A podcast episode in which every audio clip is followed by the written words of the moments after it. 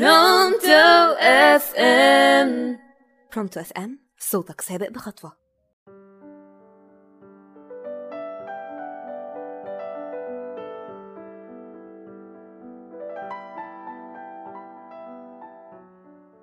مساء الخير معاكم زهراء سامي في حلقة جديدة من برنامجنا ده كان زمان. حلقتنا النهاردة عن واحدة من أعظم ملكات مصر إن ما كانتش أعظمهم على الإطلاق. وانت داخل كده المتحف المصري لو دخلت البهو الرئيسي هتلاقي تمثالين لزوجين ضخمين جدا مكتوب عليهم أمنوفيس أو أمنحتب الثالث وزوجته الملكة ومن هيئة التمثالين نقدر نقول إنهم كانوا بيحبوا بعض قوي. هي حاطة إيديها عليه. من ناحية بتحميه ومن الناحية التانية بتتحامى فيه.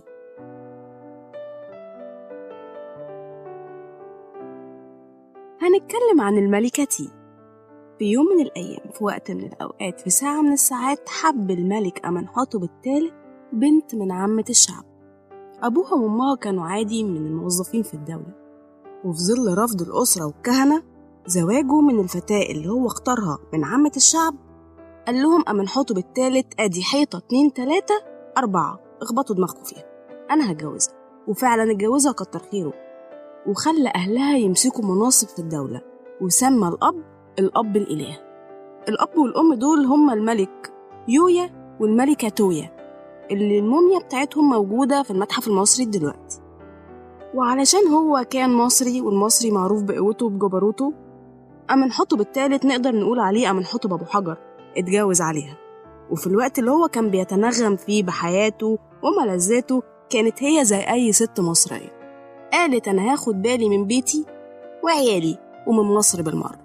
وفعلا القادة العسكريين والسياسيين كانوا بياخدوا منها الأوامر. بس هي كانت بتحكم مصر في الوقت ده تحت عباءة أمنحتب أبو حجر. كانت مصر في الوقت ده في قمة مجدها إمبراطورية كبيرة جميلة من آسيا لأوروبا ومن شمال أفريقيا لحد آخر نقطة في منابع النيل.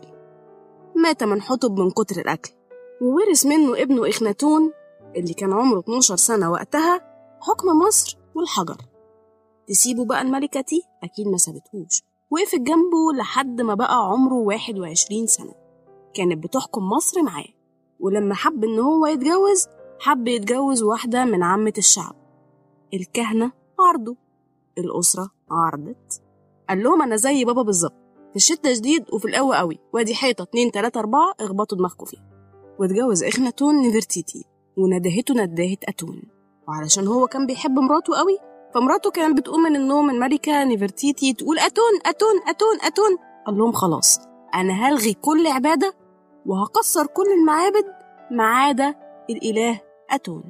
وهنا هتظهر الملكة تي تاني علشان تسيطر على الموقف. وراحت رايحة له في تل العمارنة وقالت له إيه اللي أنت عامله ده؟ أنت عايز الناس تاكل وشنا؟ هي نفرتيتي سايقاك؟ لو سمحت رجع عبادة الإله أمون مرة تانية. الكهنة هينقلبوا ضدك.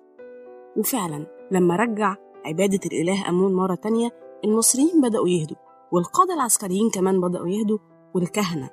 وفي الحالة دي آدي تي الست المصرية أنقذت مصر مش مرة واحدة أكتر من مرة. وده إن دل على شيء فيدل على إن الست المصرية كانت بتحظى بمكانة كبيرة جدا في الوقت إن بقية الستات في كل العالم ما كانوش بيحظوا بالمكانة دي.